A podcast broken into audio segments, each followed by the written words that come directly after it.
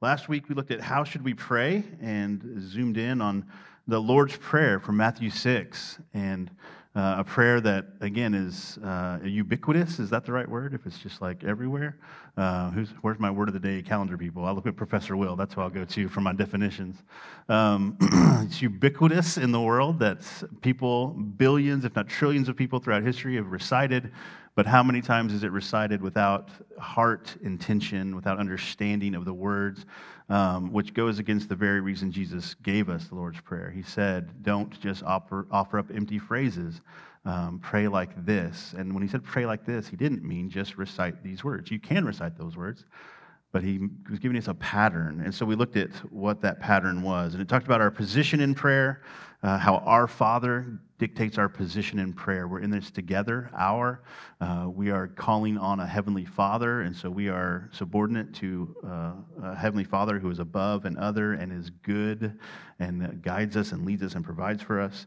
Uh, we talked about our priority in prayer. Hallowed be your name, thy kingdom come, thy will be done. Uh, so, our priority in prayer is that God would be worshiped and glorified above all else um, and that his will would be done, right? And when his will is done, his kingdom has come. That's what manifests the kingdom, is when things are going according to his design and his will. Uh, and then our petitions in prayer, have we prayed for um, physical needs and spiritual needs, and reminding us that God is over all of those. He's the provider and sustainer uh, of our physical and spiritual lives. Today, we'll consider what should we say what should we say? So, when it comes time to actually uh, proclaim the good news, to deliver the good news, and share the good news. What is the good news? What are we telling people um, that they need to hear? Um, so, what should we say? And while there are uh, several passages in Scripture that you could turn to to say, um, this is the gospel or this is the gospel. And some people say if you had to pick one verse, how would you explain the gospel? And um, there's multiple verses that I think would do a great job at that, to, to have that conversation, whether it's John 3.16, Romans 6.23. Uh, there's lots of things you could point to. Um, today, we'll be in Romans chapter 3, verses 21 through 26. Uh, if you want to turn there, uh, we'll look at it in just a moment. Um, and in this passage, we'll see just some of the vital aspects uh, of the gospel message. Um, and as sometimes we tend to do, uh, we want to over explain. Uh, I often, and I'm probably doing it right now, uh, over explain, add more words than we need to because we want to cover all the bases. We want to make sure that we say the exact right thing. Um, in fact, in writing the three points this morning, I had like, each one was like two sentences, and I had to say, no, no, no, the points need to be more succinct, smaller, uh, and then they can be fleshed out from there. But if we want to grab onto what is the gospel message, what do we say? What do we deliver? Well, this is Romans 3, chap, uh, verses 21 through 26. But now the righteousness of God has been manifested apart from the law, although the law and the prophets bear witness to it the righteousness of God through faith in Jesus Christ for all who believe. For there is no distinction, for all have sinned and fall short of the glory of God, and are justified by his grace as a gift through the redemption that is in Christ Jesus, whom God put forward as a propitiation by his blood to be received by faith. This was to show God's righteousness, because in his divine forbearance he passed over former sins. It was to show his righteousness at the present time, so that he might be just and the justifier of the one who has faith in Jesus. I'm going to tack on verse 27. Then what becomes of our boasting? It is excluded. By what kind of law? By a law of works? No, but by the law of faith. So, the first thing we need to establish with a listener, if we uh, have someone that we say, this person needs to hear the good news, this person needs uh, to know what Jesus has done, um, what do we need to explain? What do we need to uh, establish with them? And I think one of the most important things that we can establish with them is that we are all sinners who need saving. We're all sinners who need saving. And so, if you need, the question is, what do we say? Say, we're all sinners who need saving. Uh, and there's a couple of reasons to do that, right? I think it's important not to just say you're a sinner who needs saving, uh, but to include, include ourselves in that. We have all fallen short of the glory of God. We're all sinners who need saving. Um, and so, just to establish that, but there's not going to be anyone who responds to the gospel message if they don't first realize that they need a Savior, right? Verse 23 says that all have sinned and fall short of the glory of God. This sin separates us from God, right? And so, um, we established this a couple of weeks ago. It's not just the fact that we're all sinners. Okay, we're all sinners. Then that's not so bad. We're all in the same boat but we have been separated from God because of this sin. This is the need for saving part, right? Because someone may acknowledge, yeah, I'm a sinner, but that's not that big a deal. We just die and nothing happens. Um, so, but for Scripture to tell us that, yes, we are all sinners, and that sin has separated us from God. In fact, it's not just a separation from God, because even that might be, well, it's not so bad, right? Uh, but this separation from God, this absence of God's presence, this eternal punishment that is promised uh, for those who do not believe, uh, is something that people need to be aware of, right? You are a sinner. We are all sinners. Um, and because we are sinners, we're separated from God. And because God is holy and righteous and just, He has to punish sin. And so, if we have not received any salvation from Him, He will punish that sin. And that's not a place we want to be in. And so, we want to communicate to people that we're all sinners who need saving. God created us to, uh, He designed us to worship Him and to, to enjoy Him forever, right? To enjoy His grace uh, for all eternity. Um, but because our hearts are bent on self, we disobey, we rebel against God's good design and we fixate on glorifying ourselves and building our kingdom instead of His, this leaves us condemned and separated from Him. This sad state, the, the bad news, it leaves us in need of saving, as I mentioned. Uh, we talked uh, a couple weeks ago, I think, about how tempting it is to minimize our sin and to convince ourselves that our natural state apart from Jesus is not that bad. Uh, right? If everybody's a sinner, then okay, what's the big deal? We're just all sinners. Uh, but this is not the picture that the Bible paints for us. Because God is holy and righteous, as I said, any sin separates us from Him. Because it's tempting sometimes to think, well, yeah, say that guy's like really a sinner, right? I'm not pointing to Brad. I'm saying this is a, a figurative person that over here. Uh, that guy is really a sinner, right? Like as long as I keep my act cleaner than that person, then I'm probably okay. The Scripture tells us that God is so holy, so perfect, so other, any little sin, disobedience, rebellion separates us from Him. He cannot be in fellowship with that. So we don't get to compare ourselves to, right, terrorists, felons, lifelong criminals. We measure ourselves against God's standard of holiness and perfection. This is why everyone falls short. Everybody. Um, I remember someone gave an illustration of trying to explain this that you know, if we all lined up on the coast of California and tried to swim to Hawaii, no one would make it, right? Now, some people would make it a lot farther than others and, like, hey, I'm doing pretty good. Look at all those people who already gave up or quit or drowned or whatever. Uh, I'm way past them. But nobody is going to make it all the way to Hawaii, right? Everyone falls short. So it doesn't matter if you're gooder than somebody else, everyone falls short. No one's as good as God. No one meets that standard. So if you have the opportunity to share the gospel with someone and they're, they're hung up on the idea that they uh, maybe they're not that bad, all we can point them to is God's holiness and perfection and the truth that all have sinned. Everyone has sinned. Until people recognize their need for a Savior, they will continue in their rebellion against God's design. Many still trying to earn some kind of reward or self righteousness, right? yeah, I know that, that I ought to do good, and so I'm just trying to do as much good as possible. And they put their hopes in that, that I can just be good enough, that I can um, earn it back or make up for the wrongs that I've done. But that's not how it works. What they need to understand is our second point in answering what do we say? Say salvation is a gift of grace that we could never earn. Salvation is a gift of grace that we could never earn. Verses 24 and 21 kind of point us to this. This is not just good news, this is great news. The salvation that we all so desperately need is offered to us as a free gift of grace, it says in verse 24, because we could never earn it. Verse 21 mentions that the righteousness we need in order to be in fellowship with God comes apart from the law. This is because no amount of good works can save us. We cannot set our accounts, make our accounts right. We cannot settle up with God on our own. There is no way. And so we are dependent on this free gift. Paul writes in Ephesians 2 that we're saved by grace so that no one can boast. Verse 27 in this passage, right? What becomes of boasting? It's excluded. Why is boasting excluded? Because we are saved by faith, not by works.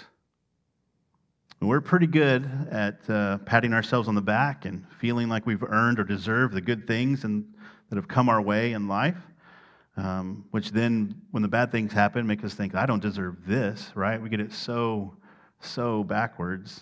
We start to convince ourselves that all the good things I have, I do deserve and I have earned, and all the bad things that come in life, I don't deserve.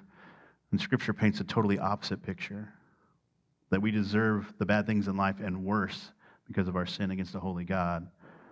And any good thing that comes to our life is just grace that we have not earned or deserve. This grace, it flows from God's heart towards us. He loves us, He desires for us to know Him.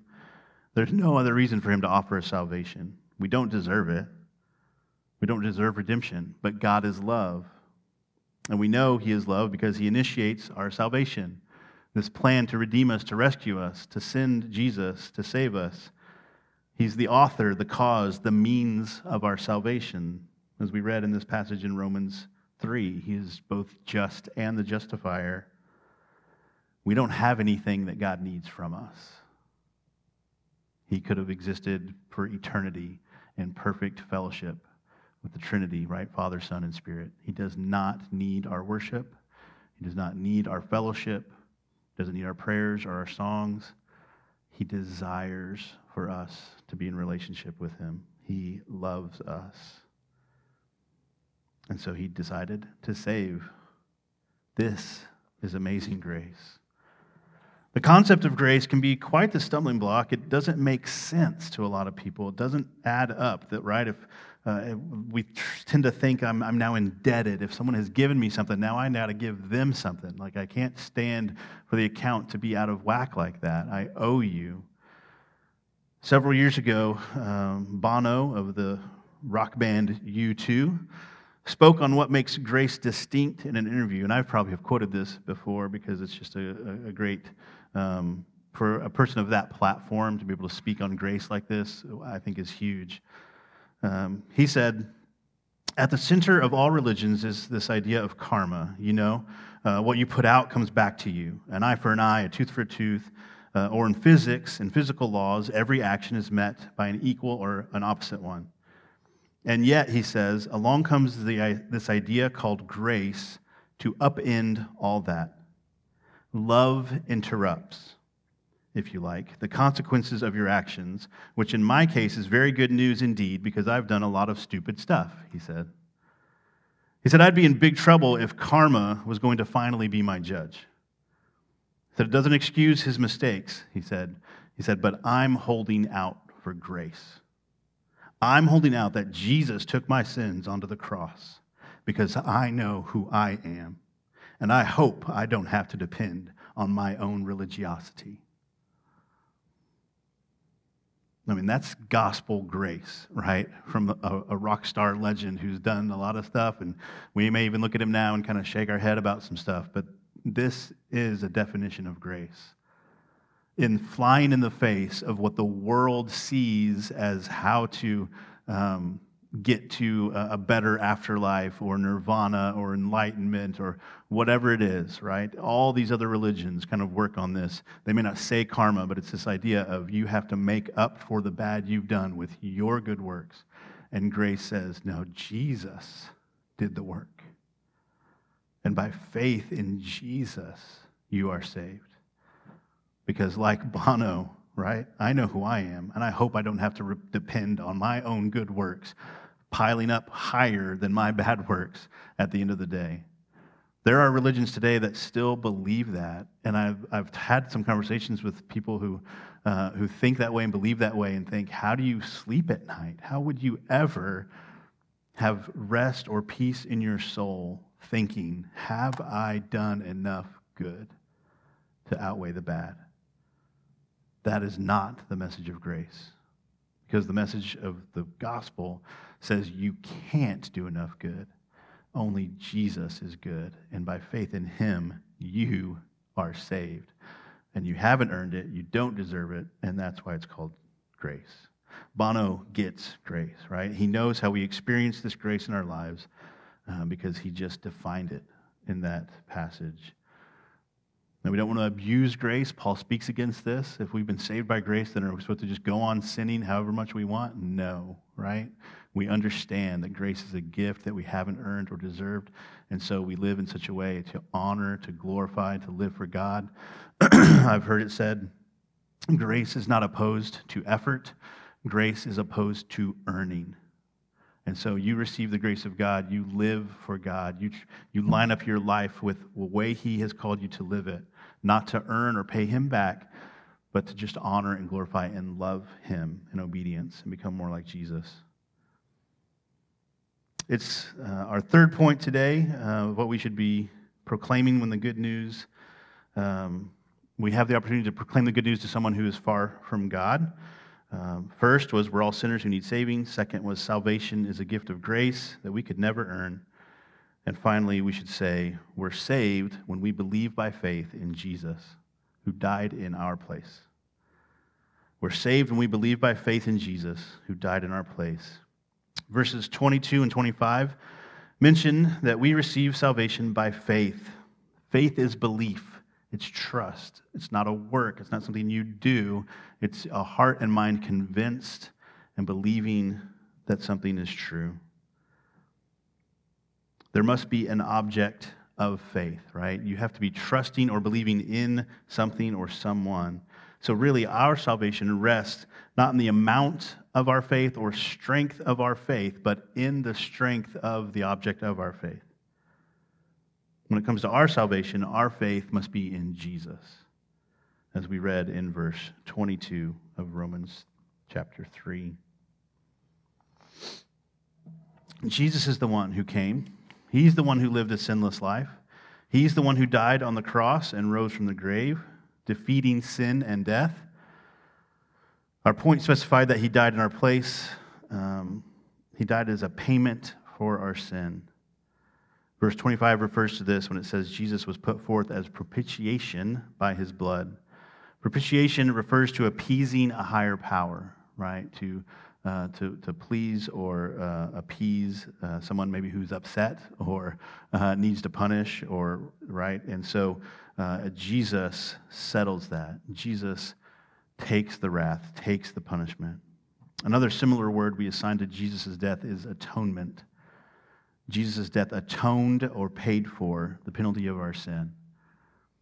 We talked about this the other night in, in community group that there's a lot of kind of accounting terminology sometimes in Scripture when it talks about sin and debt and ransom and all this kind of stuff. Um, and so, what Jesus has done as he has paid the penalty. He has set the account right that we never could have set right. At the beginning uh, of the message, I said our sin separates us from God, right? And I said that God is holy and just. He has to punish sin. For God to remain perfect and just, he has to punish sin, or he would no longer be perfect, just, and righteous. It can't go undealt with. So we need someone to appease God's wrath toward our sin. This is where Jesus steps in. if only, right? We had someone who could stand in our place with no sin of their own. Because if Jesus had sin of his own, then his death would have been to appease the wrath of God towards him that he earned in his sin, his rebellion. But he had no sin. And so when Jesus goes to the cross and takes the wrath of God, all of that wrath covers sin for other people, not him, because he didn't have any sin. The Bible says that he became sin. He who knew no sin became sin so that we might become the righteousness of God. He took the wrath of God meant for us upon himself. And when we trust in Jesus by faith, we receive his righteousness. God looks at us to deal with our sin, and if we are in Christ, he does not see our sin, he sees the righteousness of Jesus. We receive the righteousness of Jesus at salvation. Makes us right with God. We are justified before God. We can have fellowship. We are reconciled. We are redeemed to enjoy this relationship with God that we've been designed for. But people can only believe in something if they hear it. Scripture tells us this. Faith comes from hearing. And you can't believe in something unless you hear it, and you can't hear it unless someone proclaims it. And so that's why we've gone through this series and continue this series for the next couple of weeks. We've been called to proclaim this message. We are on a mission. We've been invited into this to proclaim the good news of Jesus to those who are far from God because they cannot believe in what they do not hear. And so we are the ones who proclaim it. I want to close today's message with a, a, practical tool that might help you when it comes to telling someone the good news of Jesus. There's a lot of different tools, none are necessarily the right tool. this is a simple way. It might help you remember or um, to explain or to kind of keep an outline in front of you as you explain the good news to someone. Uh, it's called Three Circles. And so this is actually the inventor of Three Circles who's going to walk us through the, the Three Circles plan. Um, so let's watch this video together.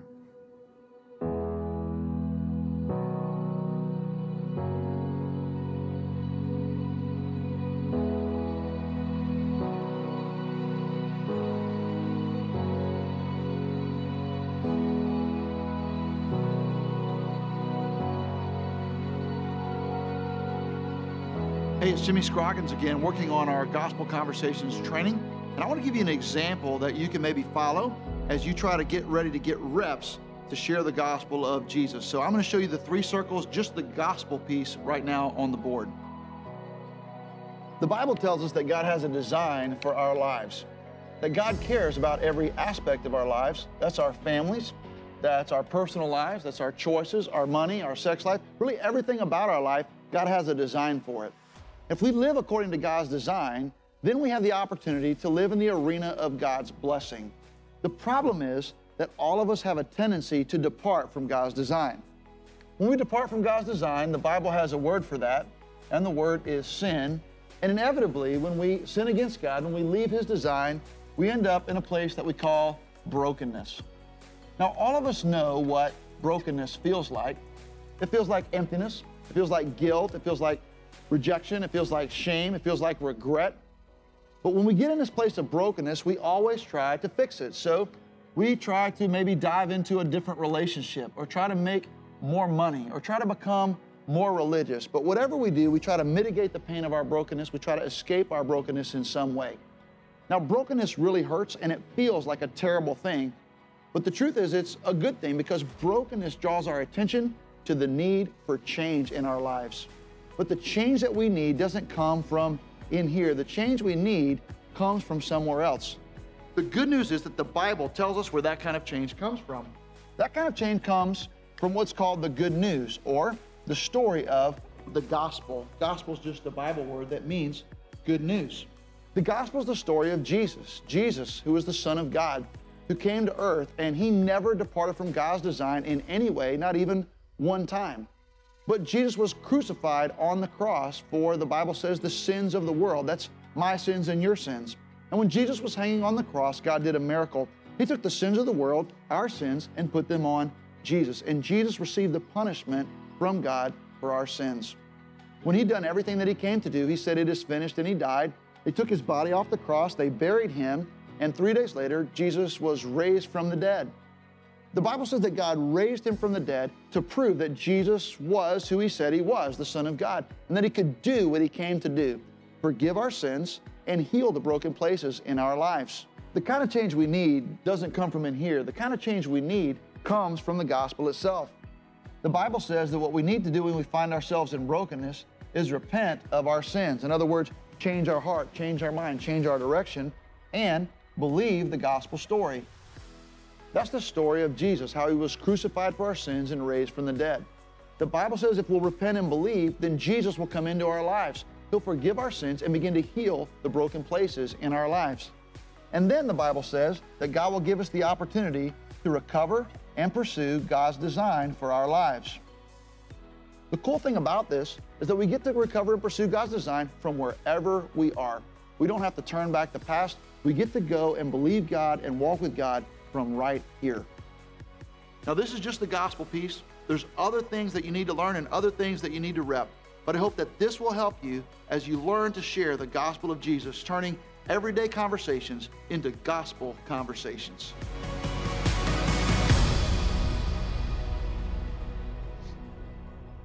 Three circles. So, again, that's just one tool, and he was going pretty fast.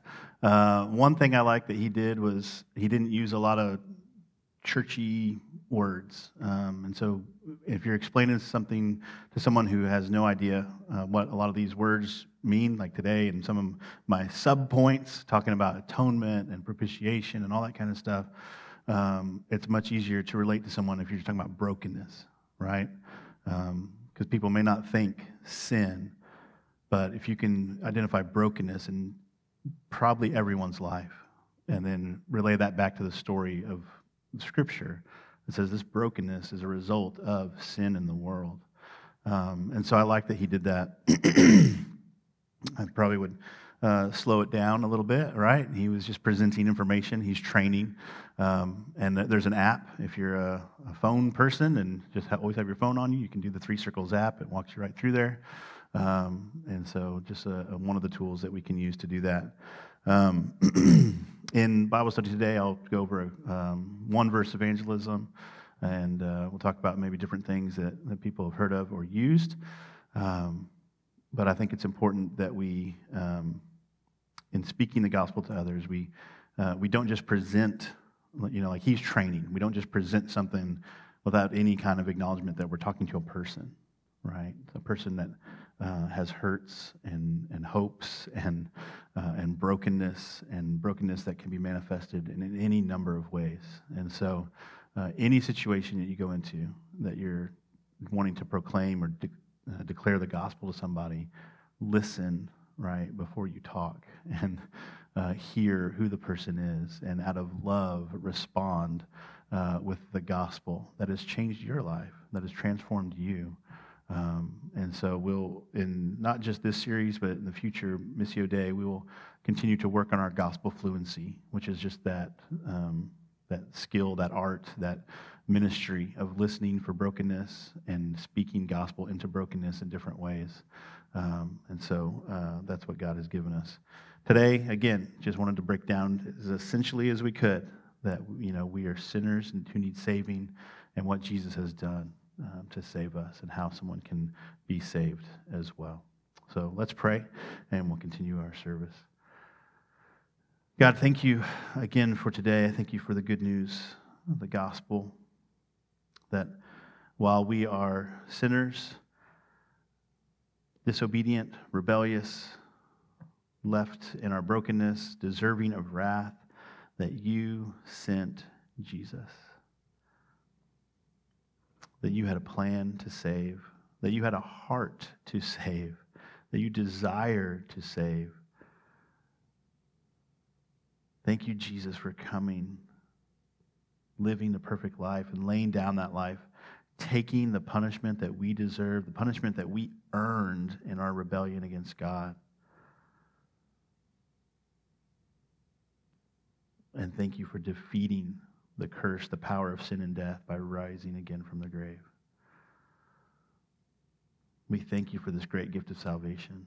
God, we thank you for the task that you have called us to, to be ambassadors, to be uh, missionaries maybe not earning a check as missionaries, but God, you've called us to be on mission. So we thank you for that opportunity. We're humbled by that. We pray that we would be bold when the opportunities around us present themselves. We pray that we'd be sensitive to your spirit who does the true work of saving. That your spirit would give us the words to say.